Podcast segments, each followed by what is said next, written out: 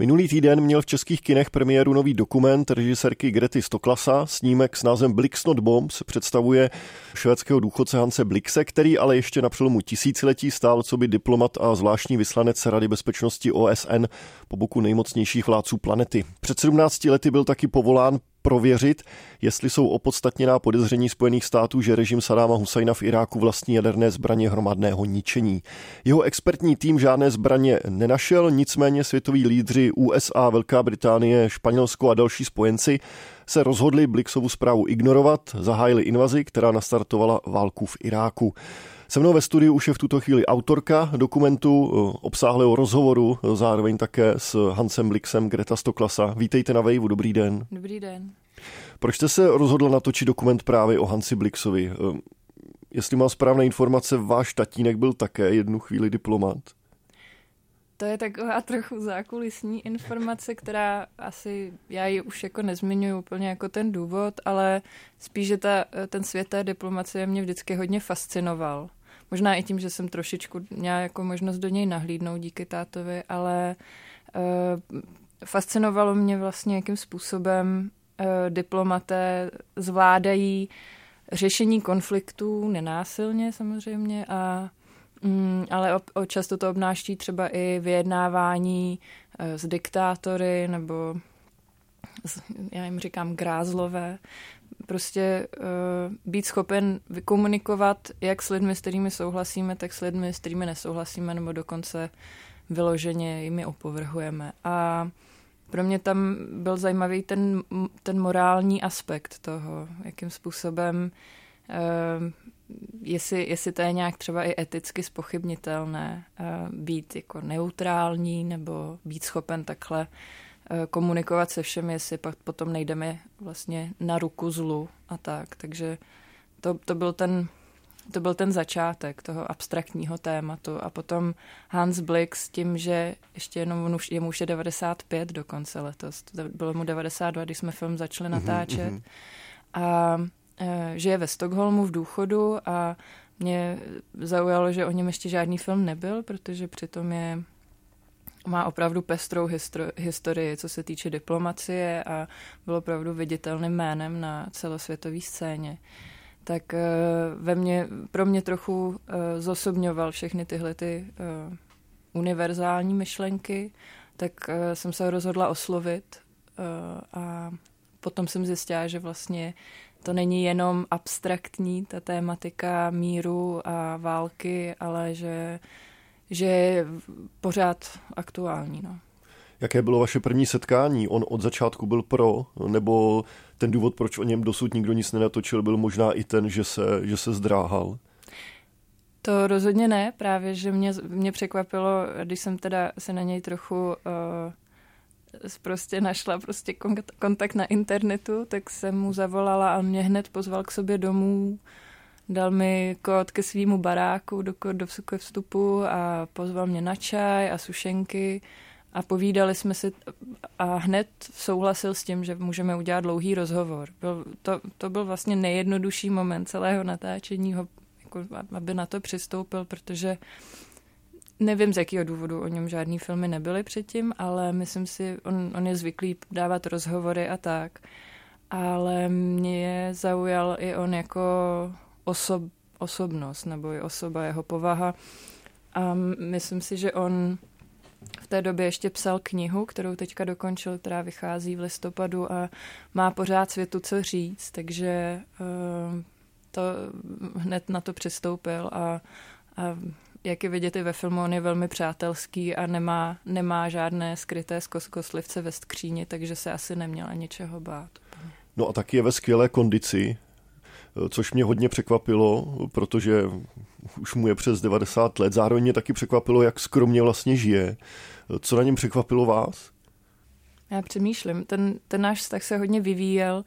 Uh, vlastně tam, tam bylo několik překvapení. Uh, překvapilo mě, do jaké míry je opravdu uh, nad věcí. Vlastně dokáže si udržet i v, i v situacích, nejen třeba když mezi náma vznikl nevyloženě konflikt, ale nebyli jsme, třeba jsme spolu nesouhlasili, nebo i když sleduje to světové dění, že on možná i tím, že už je už má skoro 100 a zažil těch konfliktů tolik, tak dokáže dokáže vlastně rozdělit, co je podstatné a co ne, a čím se trápit a co ne. A, a taky, že vlastně hodně krizí se dají vyřešit nějakým způsobem. Takže on, mě překvapilo vlastně to, jakým moc způsobem je, uh, vlastně si drží chladnou hlavu ve všech situacích, téměř ve všech situacích. A potom druhá věc, co mě opravdu zaujala, je, jak, eh, jak je, jaké má progresivní názory. Eh, to se málo kdy se, jsem se setkala s někým jeho věku, kdo by, kdo by uh, vlastně byl tak jako vzdělaný a i se tolik zajímal o lidská práva, o ekologii, o, o hodně vlastně hodně témat, která zajímají teďka mladou generaci a i třeba vidí řešení podobným způsobem. Um, takže mě vlastně zaujalo, že, že to je ještě ta generace starší než naši rodiče, která nějakým způsobem má ale ten, ty, ty stejné hodnoty. A, a potom mě absolutní, co, co na něm obdivuji, je, že si za, ta, za ty léta, kdy vlastně, kdy, kdy i zažil spousta mm, nepříjemných situací, zklamání nebo i, i, i třeba momentů, kdy byl třeba z mého pohledu ponížen, tak si zachoval nějakou víru v lidstvo a, a mm, optimismus, že ne, necítí bezmoc, což třeba pro mě moment, v ten moment, kdy jsme ten film točili, tak to byl hodně převládající pocit často, ale on, on mě tímhle tím hodně uklidňoval, že jsem viděla, že že vlastně není zahořklý ani cynický a naopak je hodně jako pozitivní bytost. Ta tvorba dokumentu trvala zhruba tři roky, to už jste zmiňovala, těch 92-95 let, co je, co je Hancovi nyní. Eh, tak eh, zároveň už jste se toho taky trochu dotkla v té, v, v té otázce, kterou jsem pokládal před chvilkou. Zmínil se váš vztah nějak během těch tří let k Hanci Blixovi? Tak my jsme se určitě zblížili seznámila, myslím, že i zpřátelili a jsme stále v kontaktu přes e-maily, nebo jsme během covidu jsme si hodně zoomovali taky. A... Takže i technologicky je pořád... Eh, ano, je, s tím jsme mu třeba i trochu pomáhali, když jsme u něj byli, že jsme mu pomáhali eh, nainstalovat webkamery a sluchátka a tak, aby mohl dál být v kontaktu se světem, protože to je pro něj opravdu důležité. A tím, že už fyzicky není tak mobilní a necestuje, tak, eh, tak aspoň takhle se mohl účastnit přednášek a mohl i dávat rozhovory.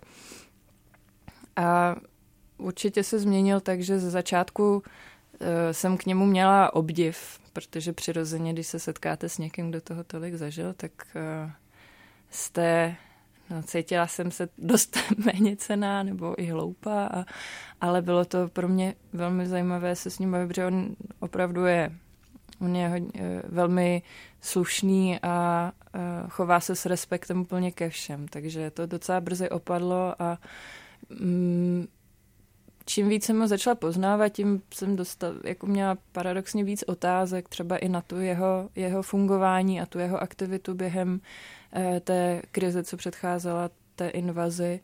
A tam byl moment, kdy jsem třeba začala trochu spochybňovat, jestli opravdu není on přesně to, co mě zajímalo na té diplomaci, trochu bezpáteřní, nebo ba, že se bojí konfliktu a uh, to, to byl takový moment, kdy se to, ten vztah jako, dejme tomu, zhoršil, nebo spíš nějak jako vyeskaloval, ale taky jsme díky tomu dialogu myslím, že, nevím, nemůžu mluvit za něj, ale myslím, že i pro něj bylo zajímavé se bavit s někým mladým, kdo, kdo ty vní, věci vnímá třeba fatálněji a jako aktivní problém, protože co i on vlastně přiznává, že on už dělá takový úklid před smrtí. On už to bere, že už vlastně ten život pomalu uzavírá a předává ten svět na kterém se trochu spolu podílel té mladší generaci a my, my jsme ta mladší generace, která vlastně začíná uh, s, přichází do toho světa a teď si říká, co s ním, protože vidíme, že je v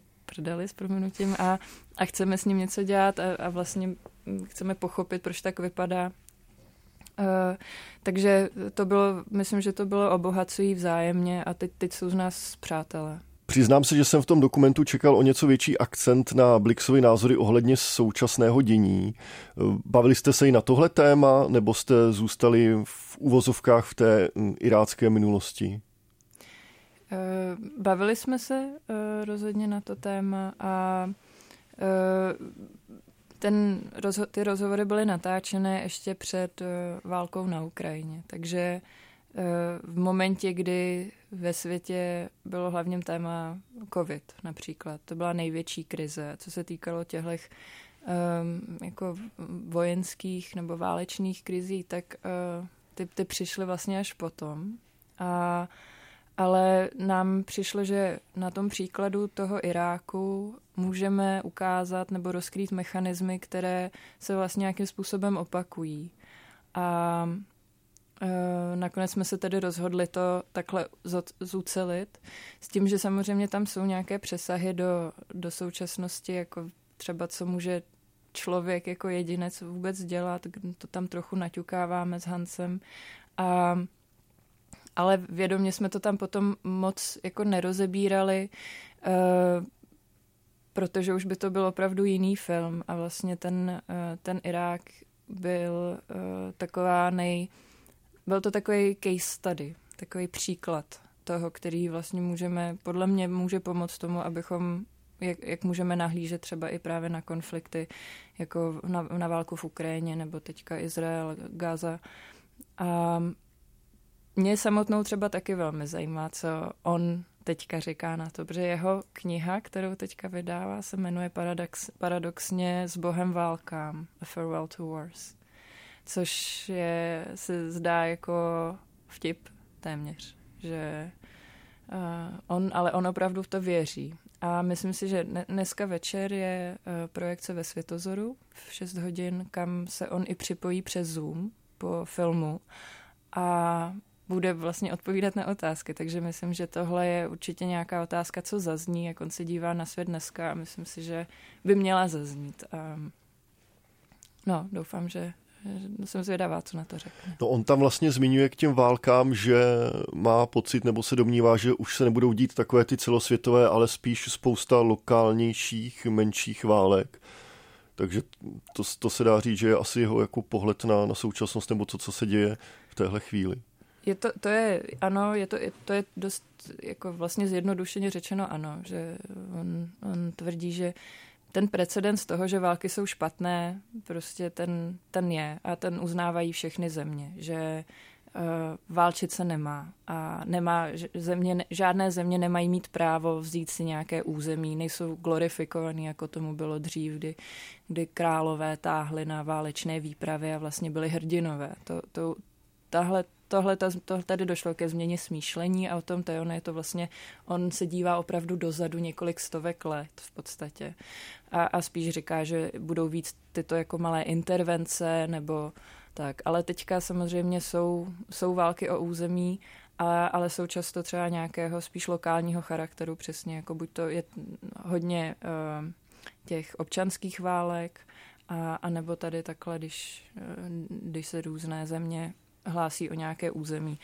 A No, takže to, to ale uh, to nechci úplně zjednodušovat, protože tu knihu píše 15 let a asi bych ji nedělala úplně, uh, úplně by to nebylo správné ji takhle schrnout do, do tří, tří minut jenom. Jak jste uvažovala o finální podobě dokumentu, protože přeci jenom je to v podstatě rozhovor s jednou osobou. Eh, vy jste ho doplnili a obohatili o spoustu vlastně dobových záznamů jak těžká to byla práce a věděla jste od začátku, jak ten dokument bude vypadat?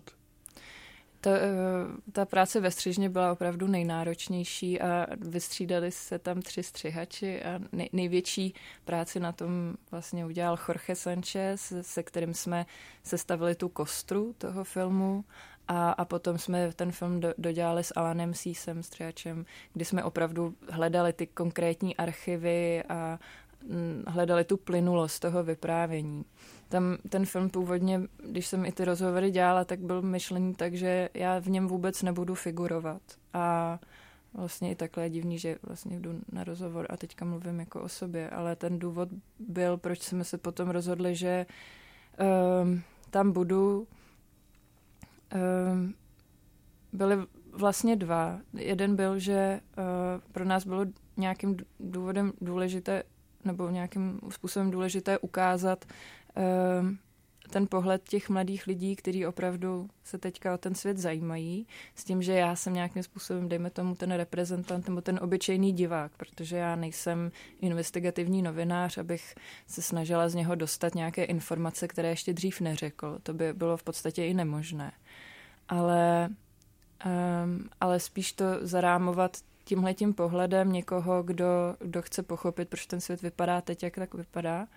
A, a druhý byl, že on opravdu fungoval nejlíp v tom dialogu se mnou. A e, skrz to se jí ukazovalo, jak třeba i ta jeho trpělivost, nebo ten způsob, jak zodpovídá otázky, aniž by je třeba přímo zodpověděl, nebo jak je vysvětluje trochu jinak, protože je vypráví vlastně skoro, dejme tomu, vnučce, vlastně někomu mladému, kdo, kdo, kdo má jenom ten čistý zájem, ale třeba nemá ty vědomosti zatím. Eh, takže nám se líbilo, že, to, že ho to ukazovalo i z toho lidského hlediska víc, že to není jenom další mluvící hlava nějakého vysoce postaveného politika, starého pána v křesle, ale, ale ukázal se tím i trochu on jako člověk Hans Blix. Co mě ještě vlastně docela zaujalo, když jsem se díval na ten dokument, tak při diskuzích a rozhovorech s diplomaty člověk eh, musí docela často počítat s tím, že se té odpovědi úplně nedočká, nebo že je taková nejasná, nebo neúplně rozklíčovatelná. Ale Hans Blix mi aspoň tak přišlo, že nejednou eh, dokázal na vaše otázky odpovědět velmi jasně a přímo. Až se mi chce říct nediplomaticky, ale nevím, jestli jste to vnímala ze své pozice podobně. To je zajímavé, protože já jsem to tak fakt nevnímala. um, mně se tam hodně spíš potvrzovalo, že uh, to je člověk, který je zvyklý se pohybovat v tom diplomatickém světě a, a, a mluvit tak, aby, ten, aby ty jeho výroky nebyly použity proti němu.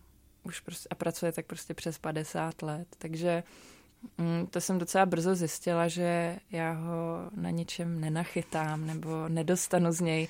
Třeba dostat z něj nějakou přímou odpověď bylo docela těžké. Jako, mm, ale to bylo, i, bylo to trochu to, co jsme se i snažili.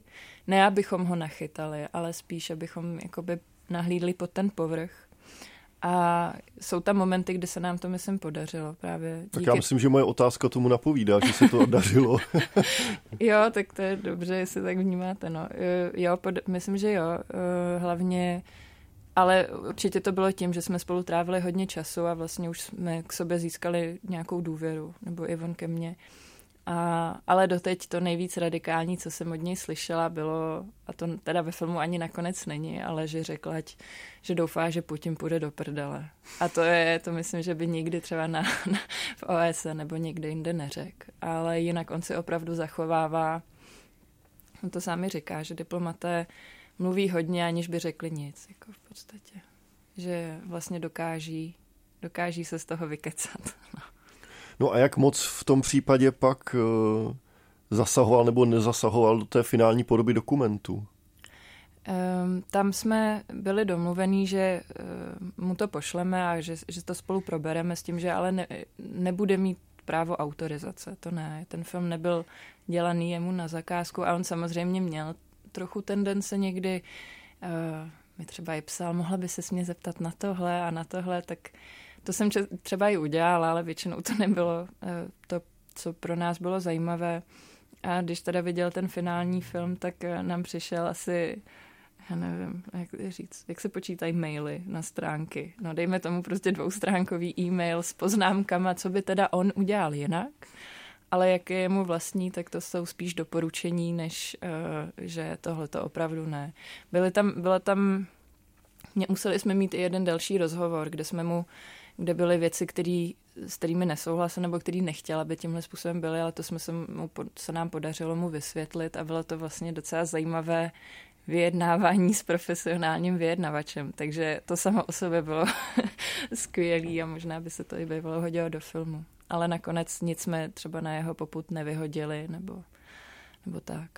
No vnímáte sama na sobě, že během těch eh, rozhovorů s ním jste se jako naučila ptát se tak, aby jste se od něj dozvěděla něco víc, nebo v čem, co vám ty rozhovory s Hansem Blixem dali, třeba do vaší profese nebo, nebo do života? To, byl to rozhodně uh, dobrý trénink uh, ve vedení rozhovorů. Um, jak jako i z technického, praktického hlediska, aby, abych pokládala otázky tak, aby on vlastně, aby třeba tam nemusela zaznít ta otázka, on jí zodpověděl tou odpovědí, ale i potom přesně v té dynamice, že tam je třeba moment, kdy, kdy se ho ptám pořád dokola na to samé a Uh, on už mi to zodpověděl, ale vlastně tím, jak se ho ptám pořád dokola, tak on je nucen nějakým způsobem najít jiný odpovědi a pak nakonec už třeba i ho to tak irituje, že vlastně ukázal zase trošku jinou stránku svojí. A takže s tím letím jsme pracovali nějak vědomně a že třeba mm, bylo důležité si pak jakoby připomínat, že nemusím mu prostě dávat pořád najevo, že tohle vím a znám, ale naopak čím víc se ptám, čím jako uh, nevzdělanější jsem, tím, tím víc on mi toho řekne. Takže to je takovej takový klíč, který, ke kterému jsem došla, že není, nemá smysl se snažit působit chytře, když chcete vlastně dělat film o někom, protože potřebujete, aby ten člověk se vyjevil a ne, ne vy, abyste jako za, zastajloval. A podařilo se vám eh, Hanse se rozhodit nebo vykolejit? Myslím, že jo. Protože minimálně ve filmu je jeden moment, kdy on vlastně celkem jako nekompromisně říká, teď už mi kradete čas a vlastně jako končíme hmm. s otázkami v tuhle chvíli. Hmm. Myslím si, že jo.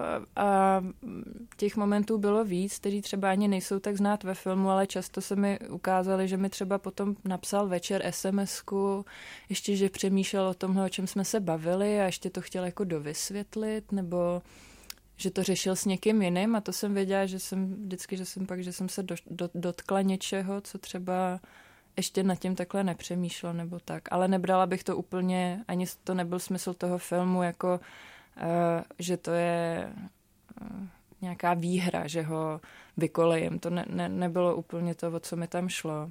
Greta Stoklasa, dokumentaristka a režisérka snímku Blix Not Bombs, který aktuálně můžete vidět v českých kinech. Díky moc za rozhovor i za tenhle dokument. Taky moc děkuju.